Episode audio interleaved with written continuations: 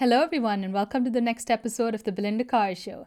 Today, we're talking about the hottest topic in construction right now 3D concrete printing. What is this, the fourth or fifth concrete printing company you've talked to? I think so.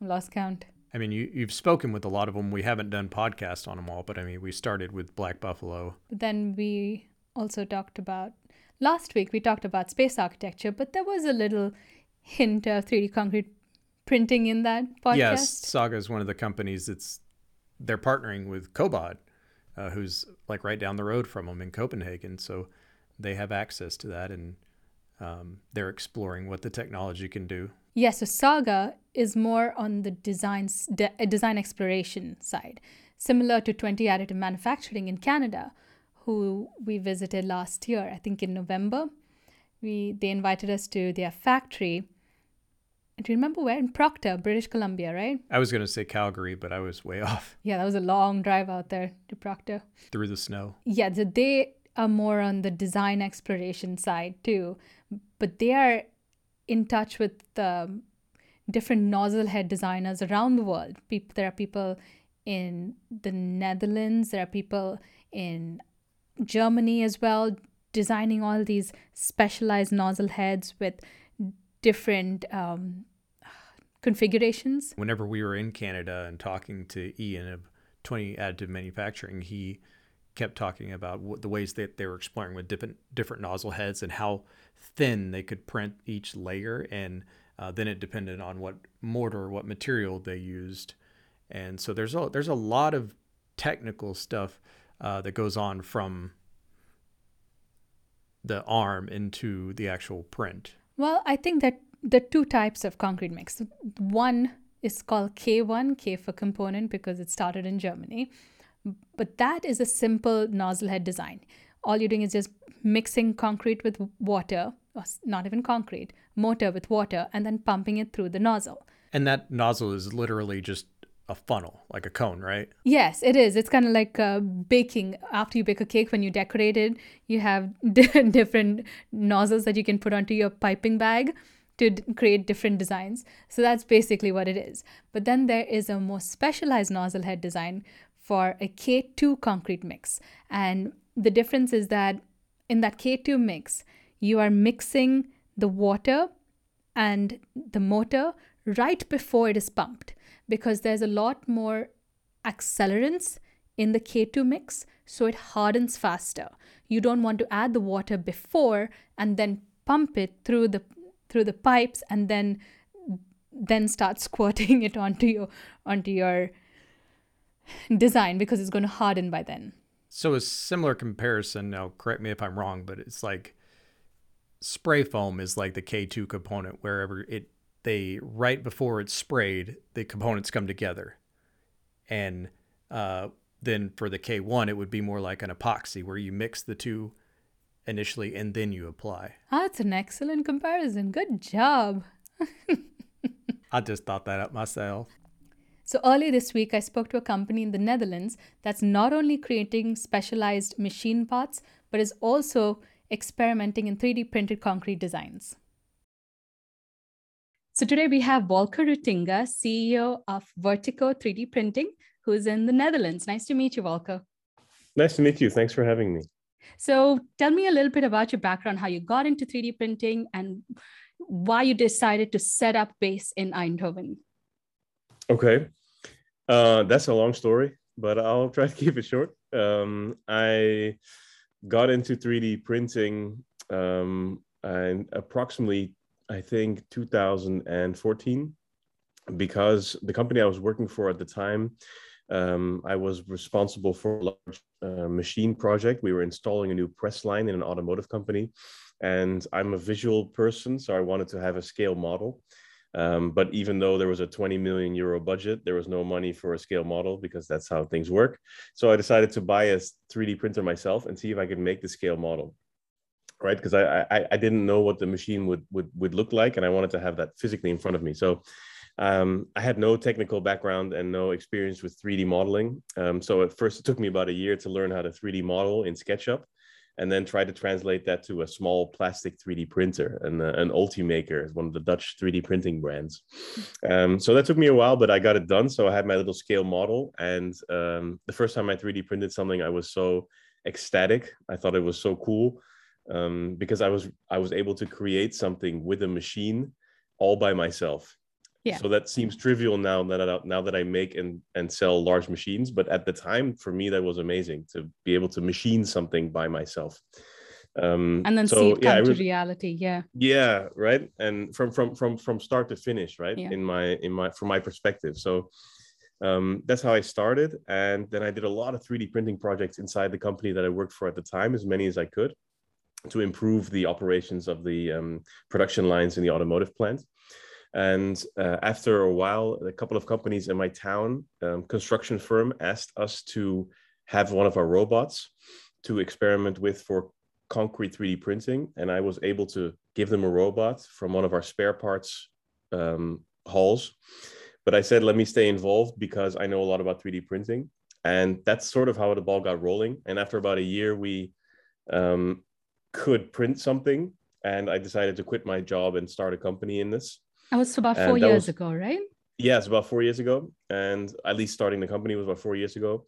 And at the time, we were in the north of Holland, and we decided to move to the south of Holland to Eindhoven for several reasons. First of all, there's more universities here, and I needed students and interns to be part of my company, right? Um, and the University of Eindhoven is one of the front runners in 3D concrete printing.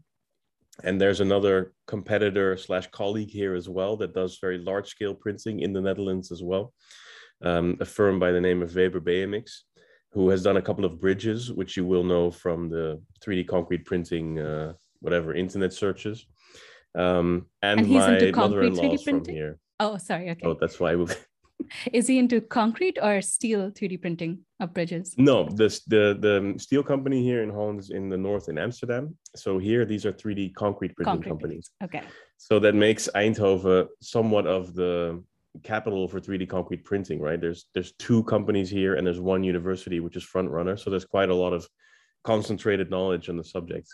Is there Um, an effort by the local governments to actually market the city as a hub for 3D printing? Is that Um, something you are trying to achieve? Yeah, well, no. So um, the, the the city I'm in now is inside the Netherlands. It's a tech hub. So for years, it's been trying to uh, promote itself as a tech hub because um, it was original or one of the companies that made the, the city uh, large is Philips. Philips. Yes, Philips was started here, right? So um, uh, the robots we use are are from a from a from a spin-off of Philips, and and most of the people that work in Eindhoven have either worked for Philips or know someone that works for Philips. And you have ASML here as well, which is a large chips manufacturer. So these are very very large technical companies, and so there's a lot of engineering here in the city. Um, and the municipalities promote the technical aspects here in the city strongly.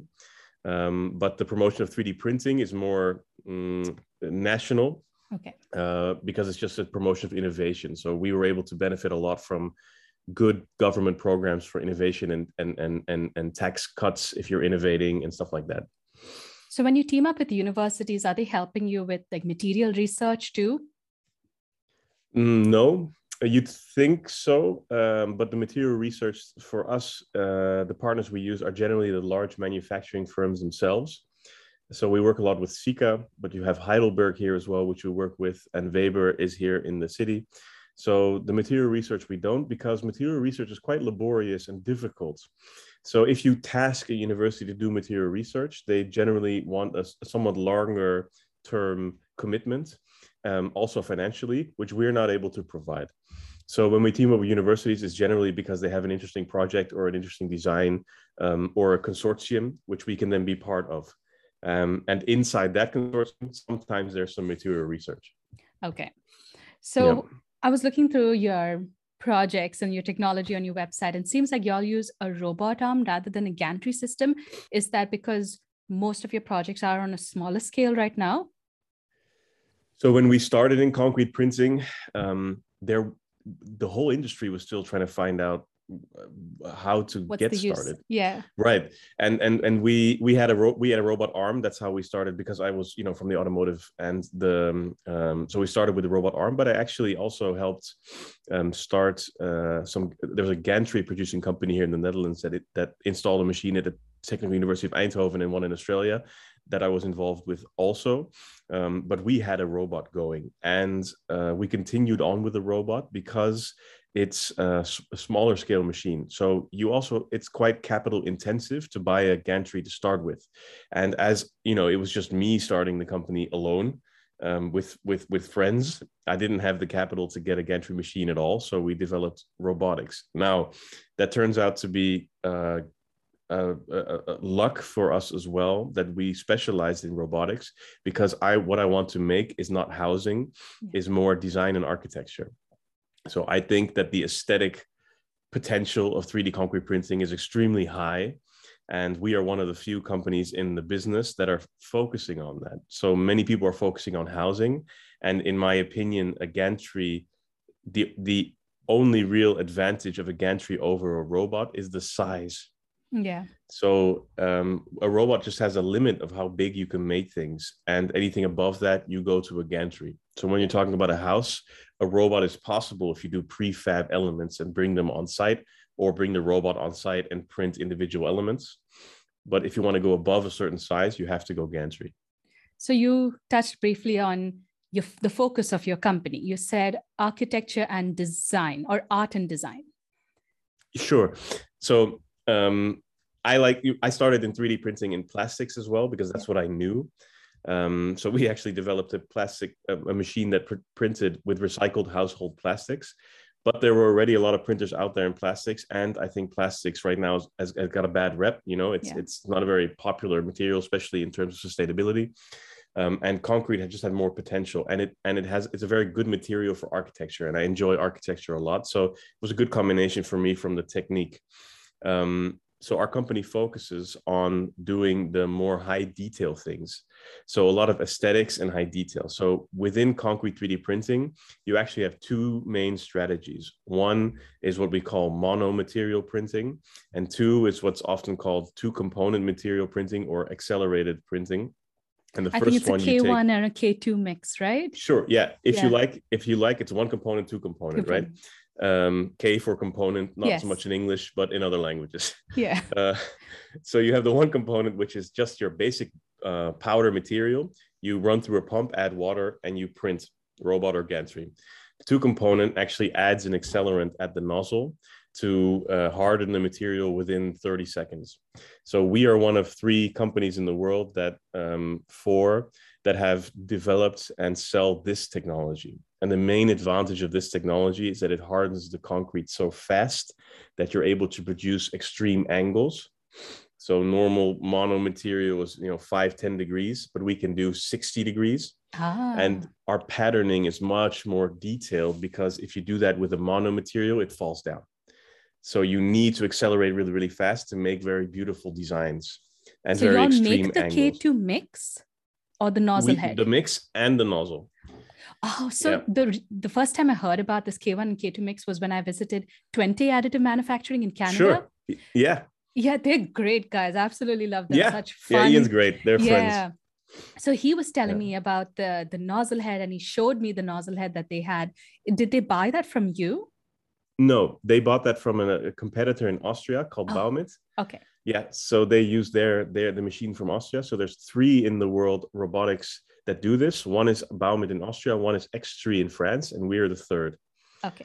Um, so the, the, the on the robotic side, there's actually one also gantry producer, which is Sika, um, but that's a whole nother whole other category. So these, we are basically the only three that do this, and so within concrete printing in general, we're actually the niche, right? So everybody's printing houses right now, um, and we just the ca- it's so capital intensive that if I wanted to print a house here, the material for one house alone on the current current prices on concrete, you're looking at 80, 90,000 euros of concrete alone. Yeah. That doesn't make any sense if you want to buy a house for 400,000 euros to have 90,000 euros of concrete, right? Just for your walls. Yeah. Right. But also I can't I can't afford to try out 90,000 euros worth of house just to see if it works, right? So it's a very capital intensive thing. And we're much more focused on the design side. So um, yeah, the robotic side fits with that. The material side fits with that. So we develop our own material mix and our own nozzle. And they're now really focusing on being front runners in that niche.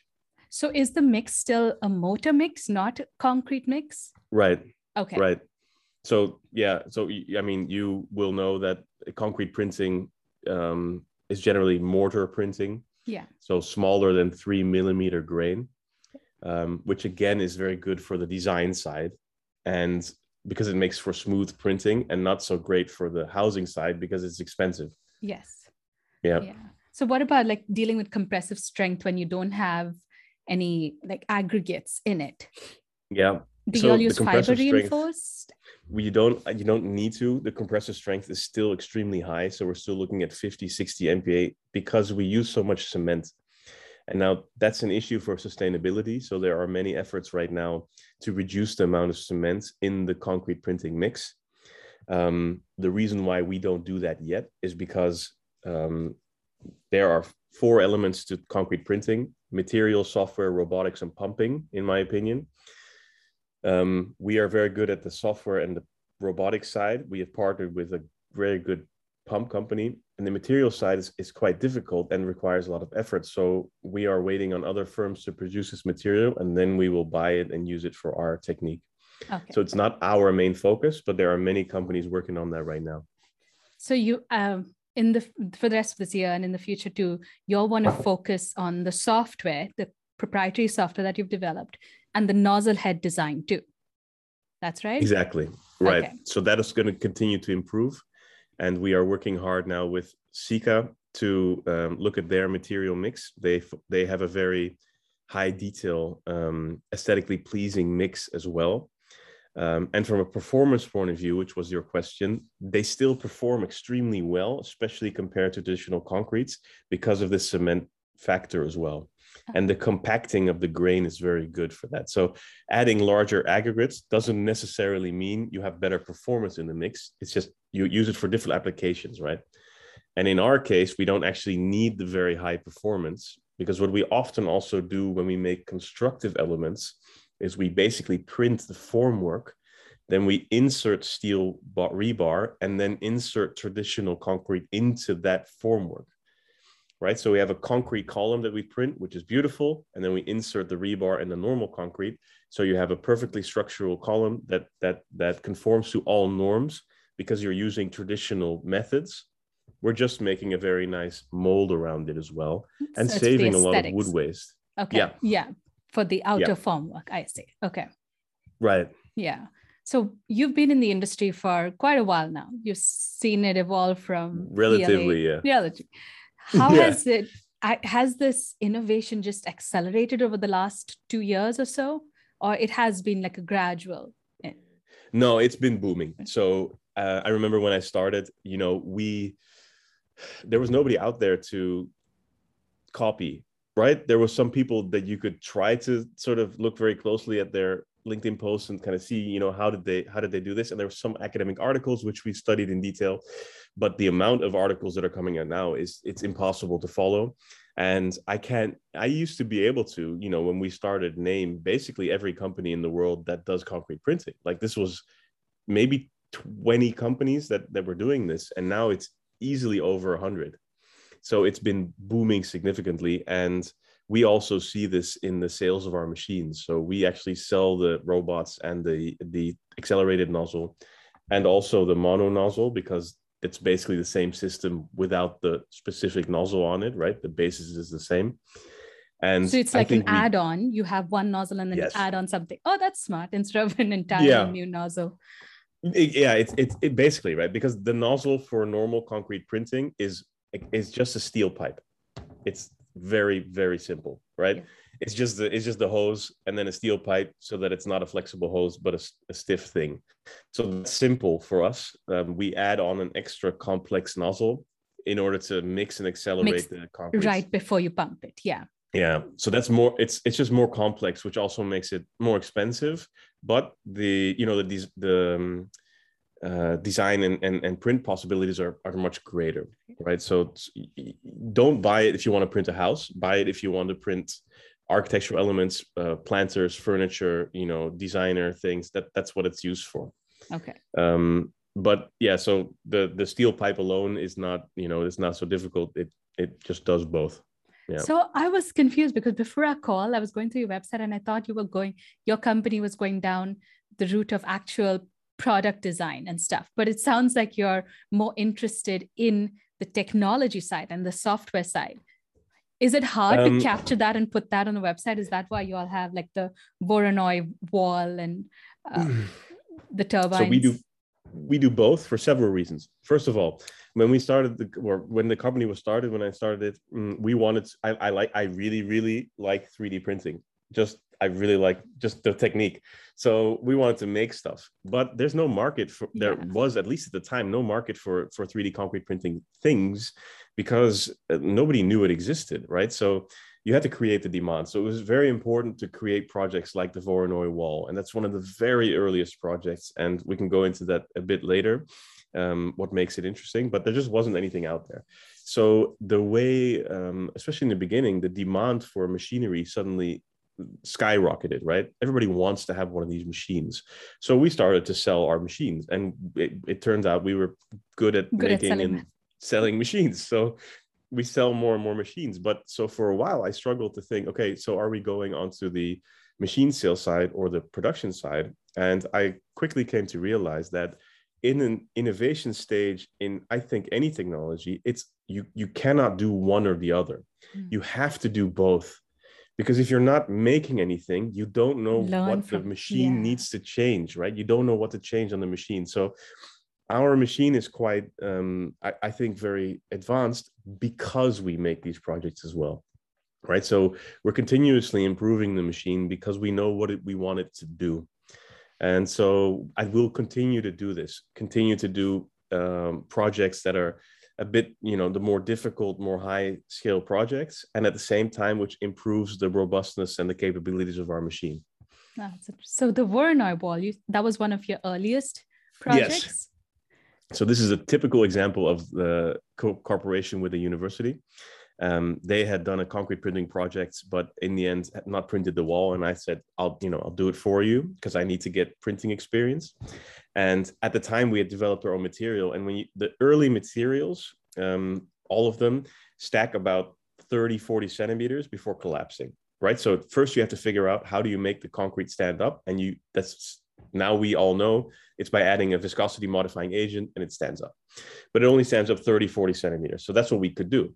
And now the Voronoi wall is a super simple project because it only has every shape only has four or five coordinates um, and repeated in layers that go up. And it's only about 30 centimeters high, 20 to 30. So the material could handle it. The coding was relatively simple but when put together it looks still looks kind of nice and and you know fun and impressive. But the technology is so simple that um, at the time that anybody could make this wall still. You don't need the super expensive machine. You can make um mix our mix is open source. You could still use it and make this wall with a simple robot and a simple pump. So each of so those components nice was separate and then you assembled it on site? Yeah exactly.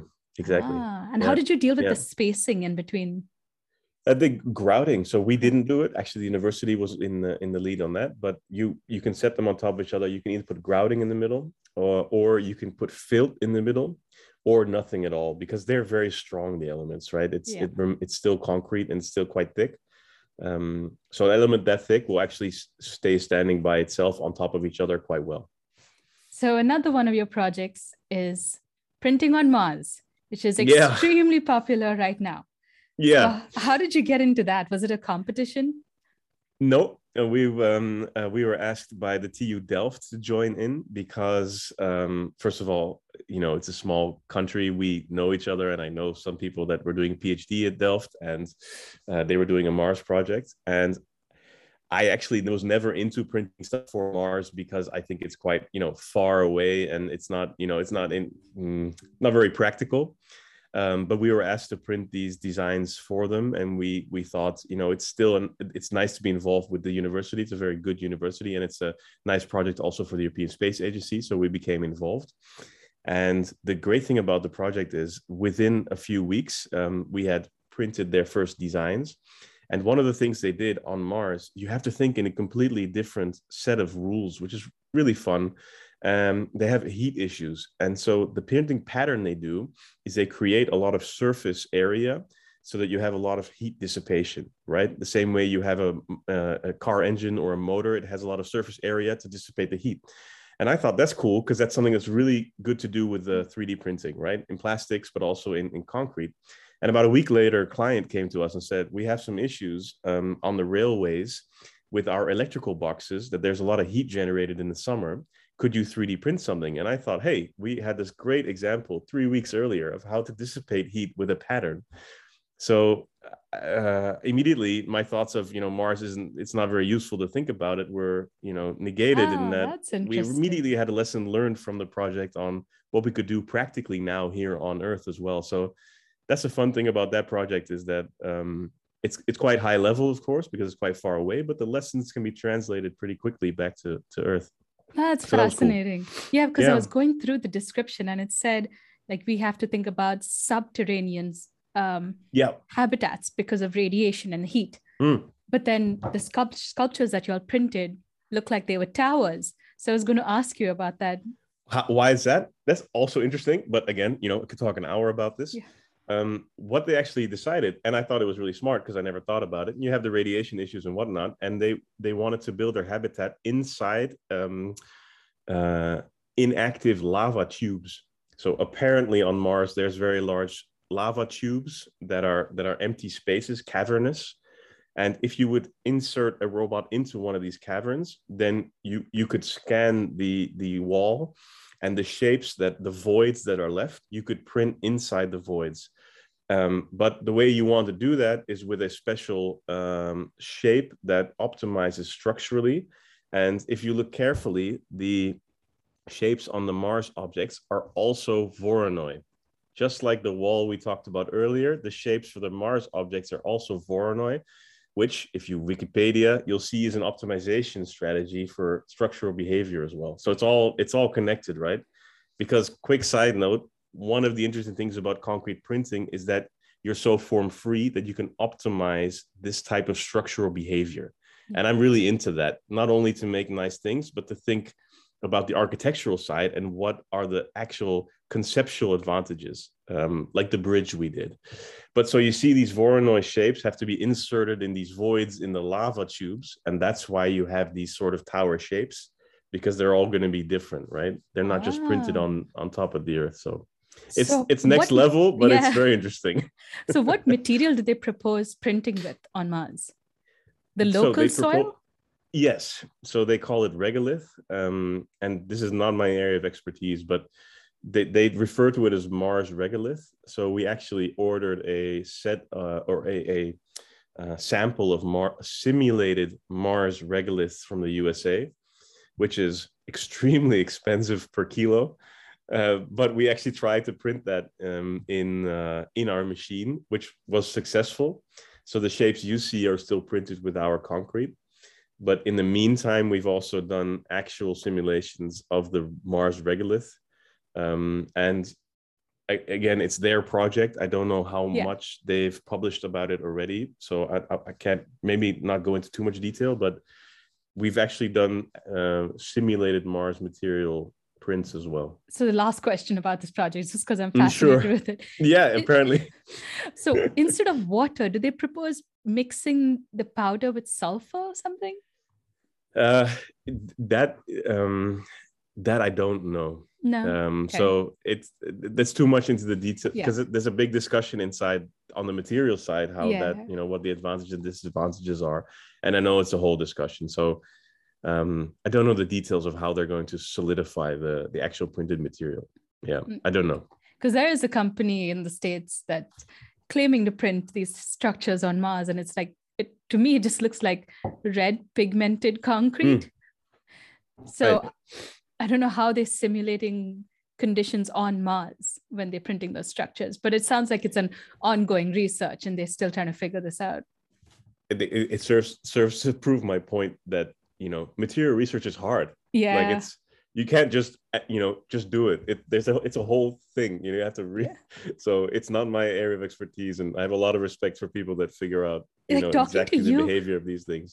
Sorry, talking to you it feels yeah. like your your tone because you have so much passion for the design side and the yeah, yeah. architecture side but you're also really good at selling machines and so mm. what what do you do you have any other design projects scheduled for the rest of this year uh, yes right now we were uh, printing some uh, furniture for a museum here in uh, in the netherlands which is nice as part of a renovation project um, but we have some more and more um, demand for facade panels. And um, so these designs that, you know, the Voronoi or, or whatnot, these are all part of what's called parametric design. So we use the same software that we use to translate to our robot code. We can also use to design parametrically. So it's more a visual coding thing where we can, you know, adjust some numbers and the design comes out. Um, so we can create a lot of variation, and that's going to be interesting for facade panels.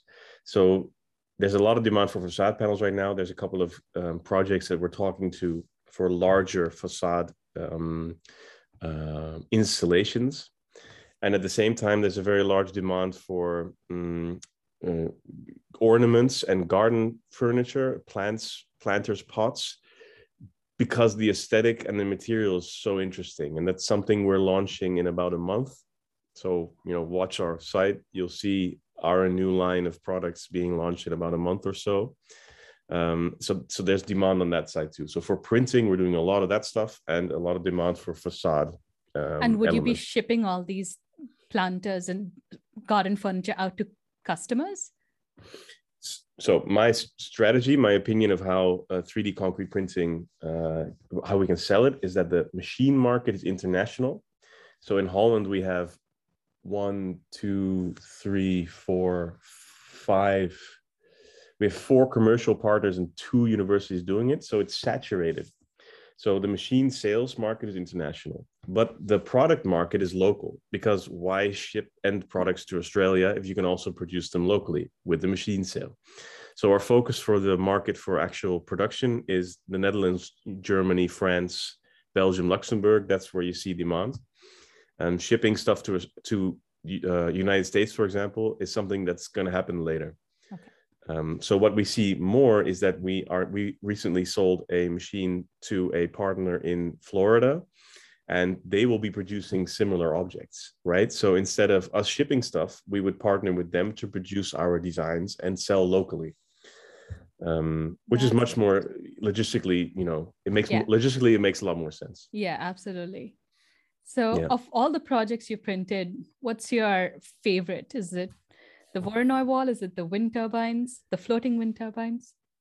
I, I think there's two that I that I really like. The first is we have um, we printed a concrete canoe, um, and the reason why I think it's probably my favorite is because it's my first project. And so um, when I printed it, I didn't know how to operate the um, robot and I also didn't really know how to um, operate a continuous mix um, concrete pump. So we'd figured out the basics, and we were able to do some stuff. Um, but printing that that uh, that canoe was like a pressure cooker, um, which I only you know put on myself. So I was like the only one inside this pressure cooker, having to figure out how to do all of this by myself. And I worked with a university and a bunch of students who did this race every year called the Concrete Canoe Race in which you have to build a canoe out of concrete in whichever fashion you please within a set of rules. And obviously, we were going to 3D print it. And what we ended up ma- making was a beast of a machine. Uh, it was 450 kilo boat. And it was really exciting for us to see if it would actually work. And after months of failures, uh, the about four days before the race, we finally managed to print one then it took us two days to move it five meters onto the truck because I was so scared it would break. And in the end, when we flipped the canoe into the water and it floated, it I, we were just ecstatic. So it was really a proof of concept of you know the whole labor that we've been uh, we've been working on. So that's probably my favorite project because it was you know my first.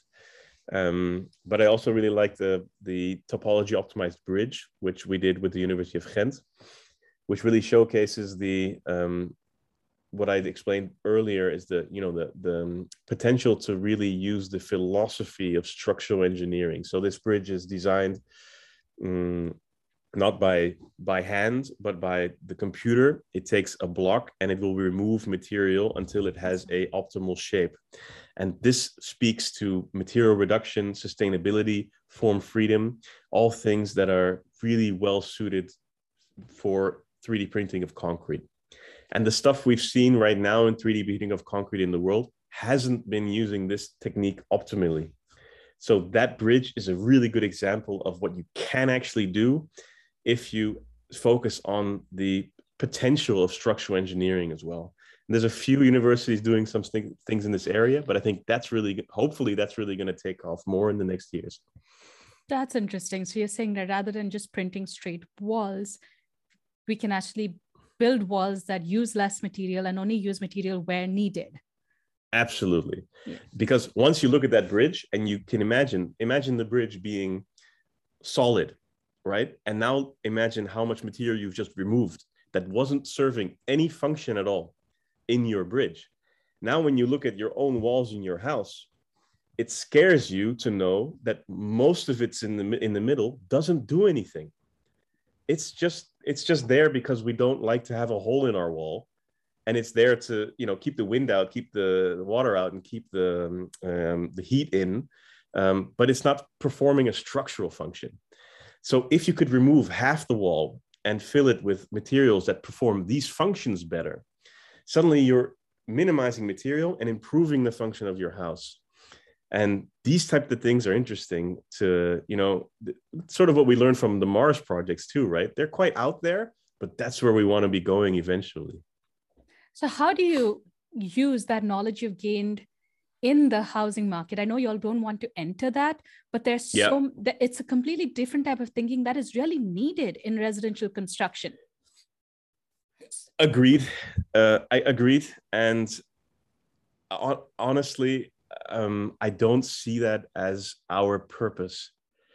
Um, so it's too much to take on, right? It's the scale that we have as a company as well. We can't compete. Uh, you know, there's a company in the USA called Icon, which you will know. Um, you know, in the USA, they ha- they get funding of 208 million dollars or something of the sort.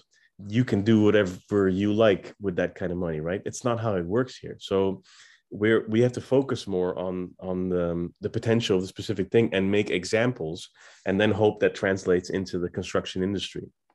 For me to take on the construction industry it's it's it's it's just too much right? There's you will lose focus and therefore in my opinion not be effective. So it's something i can't take on sadly yeah. at the moment. Yeah. But i i know the money is much needed but the scarcity of money has made y'all far more creative? Perhaps. Perhaps. Yeah yeah perhaps. I mean yeah. compared to like um um so when i compare myself to the concrete printing companies that have started from a construction firm they spend a lot of money in early whereas we had to bootstrap a lot right? Um, which meant that we've done it very lean um, but are also uh, we, we, we also have much less pressure to have a return on investment on the first few years of our development. So many of the companies that have just built giant things, they have to start generating return on investment, whereas we're still lean and doing the projects we want in order to show what's possible and developing the technology to be better and better and better because that's what's generating our income that's what's generating our sales so that difference you do see when it comes to how you fund you know an innovation which which in the end makes us more creative as you say potentially. Yeah. Well it was really really good chatting with you volker. Thank yeah. you. And i'm going to keep checking out your website for all the new products sure. that you mentioned. Um, and hope to catch up with you soon.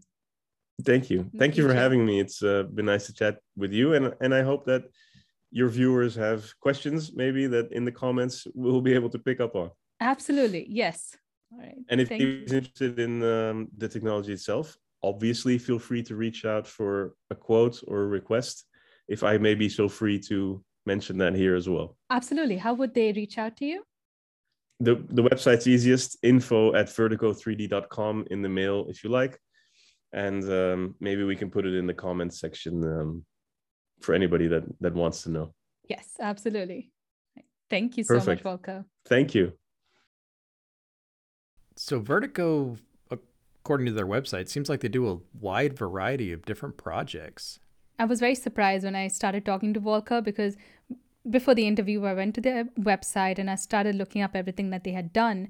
And I thought they were actually printing projects like the Voronoi wall and some water features for a school. But when I talk to him, he they are more in they're more specialized in selling machines, selling nozzle heads, selling the motor mixes.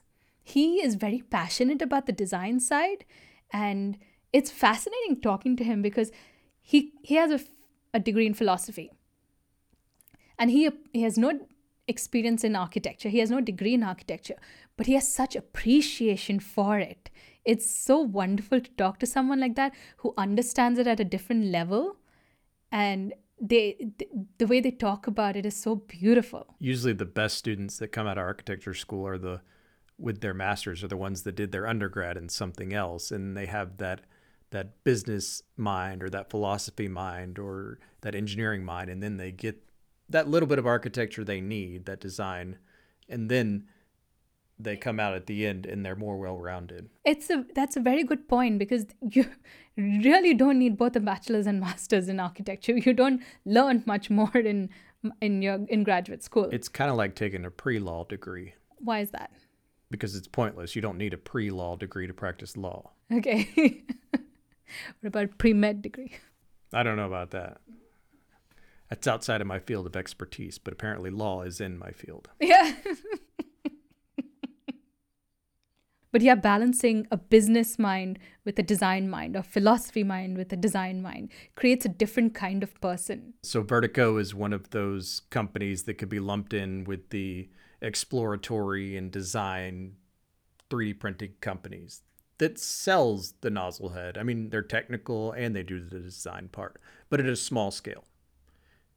It seems like Volker doesn't really care to expand to uh, like building houses or something like that. He says, leave that to the people that are able to get the money in the States. that's a common uh, not complaint but common thought whenever i talk to people in europe they always say oh you people can get so much funding in the states it, money doesn't isn't thrown around in the in europe like like it's thrown around in the states or in california I believe them.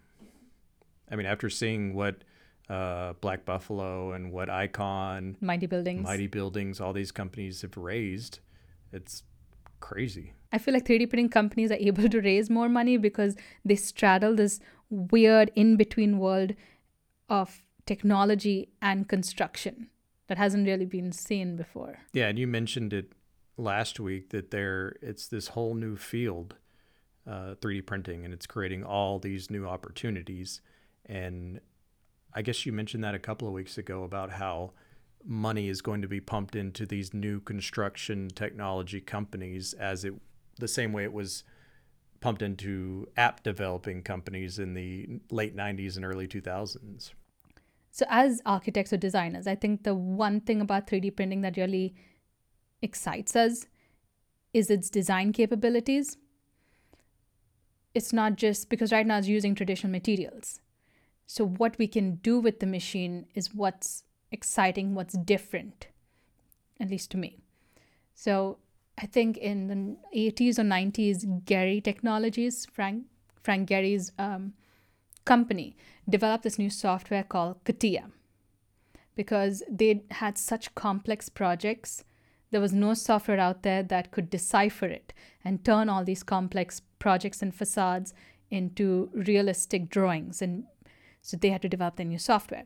Yeah, architects like Zaha Hadid push what is called parametric design. So, what is parametric design? We did it all of us did it in school. It's interesting. Whenever we got into architecture school, I'm sure it would have been very different taking, uh, doing architecture 10 years earlier. Same as the way it is now. I'm sure it's very different. But this parametric design, what the software could do, programming to help develop your building design, uh, really started to evolve into something. Like before, it was just simple, straight, clean lines, everything. It was dictated by the designer. Or dictated by the software, like the capabilities of the software. Like you said with Gehry, they had to come up with their own software to be able to handle these complex shapes. Well, with parametric design, you're able to explore new shapes that you didn't know were possible by inputting this information into code and allowing that to not design your building, but give you ideas. So it's a really good definition. It's exactly what you said. It's a design, parametric design is a design method where features are shaped according to algorithmic processes, in contrast to being designed directly. So you create a, a formula, and then you allow the formula to run and create these shapes that you hadn't thought of or hadn't or you would have to manually design. Unfortunately i'm sure it's different now but in architecture school for us parametric modeling or parametric design was so new that we were literally just exploring what it could do. There weren't there wasn't much reason behind it. And i think hopefully that's what we're getting to now is where this parametric design is used with logic and reasoning and it helps us come up with more efficient uh, shapes. It's not form for the sake of form. There, for example, we're not just designing a funky wall for the sake of it. We're using parametric design to create a wall that uses 50% less material or is far more energy efficient or resource efficient. There are there's an underlying strong underlying reason to that wall. So that's similar to the bridge that Volker and his team designed, where they actually took out as much extraneous material as possible. yeah, I think to, they call it a top topology optimized bridge. That beckons back to modernist architects like my favorite, Le Corbusier, who would uh, keep everything minimal and cut it down to the essence, no extra ornament. And you're seeing that used in parametric design. I don't know if you should mention Le Corbusier again. I got some hate on Twitter because you had a Le Corbusier up, book up there. Yeah, I didn't understand that. He's a controversial figure. He is? Apparently. So is Louis Kahn. So is everyone. But he, uh, he designs beautiful buildings or designed beautiful buildings. All right, so should we do it? Talk about Mars habitats? What is there to talk about? It's all hypothetical, funky designs with. Uh, red pigmented concrete. So we can't talk about Mars habitats without again talking about the TV show The Expanse. And it was really interesting to see how they designed all their habitats to be underground, which is very realistic because of the elements on Mars. You wouldn't be able to build a habitat above ground and go outside.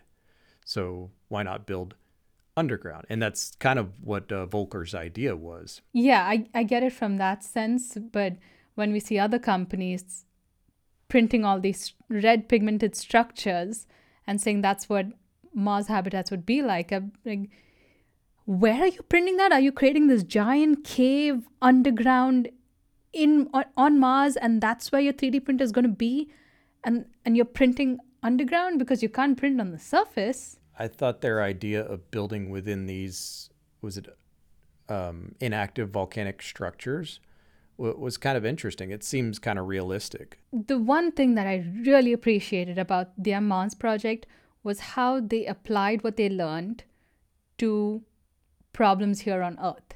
He talked about creating these heat dissipating structures on Mars, and then a week later, a month later, someone talked to, someone approached him with that problem and he was able to use those lessons learned for that new project. Now that makes sense to me. It's similar to what we've done on the space station and the experiments we conduct we conduct. I say, like, actually, I'm actually contributing to that. The experiments that uh, astronauts conduct out on the International Space Station, and all that knowledge gained is converted or trickles down to consumer grade products that we use and that we don't even realize, we don't even appreciate. There's so many things in our home that can be traced back to space exploration. Made a video on that too. And maybe that's where we're going with 3D printing in this technology that everyone's trying to explore. Uh, we have these companies building, throwing up all these houses all over the states, and maybe we'll learn some lessons from those houses and it will help in the mass production of homes in the future. Not saying that we're just going to 3D print all the homes, but at least we're using some part of that technology. Or maybe it's a new material that is created through the use of hemp that allows us to make more efficient, more sustainable homes. That's a good point because, like, if you think about wood construction, it is cheap, easy to build. There was there was no hurdle in wood construction that made us think differently. That's why we've been building the same for so many decades. But with 3D printing, it's not really sustainable. It's using a high amount of cement and mortar, which is not good for the environment. And we cannot continue this for several decades. We need to rethink the way 3D printing is done. We need to use different materials, we need to use different forms. So we this we have this new technology, but it is not sustainable in the long, long run. So we're already trying to think of different ways to make it better. It's basically a form of automation that we're trying to make work for the construction industry. The material's not great right now. The way it's done, how it's just printing a wall, is not ideal, but it will lead to something better as long as there's companies out there like Vertico and Saga and Twente Additive Manufacturing that are exploring the ways this machine can be used. So I hope you enjoyed that discussion on 3D concrete printing. I'll provide a link to Vertico's website in the description. Let us know what other topics you'd like us to explore and join us next week for another episode on building science, products, and technology.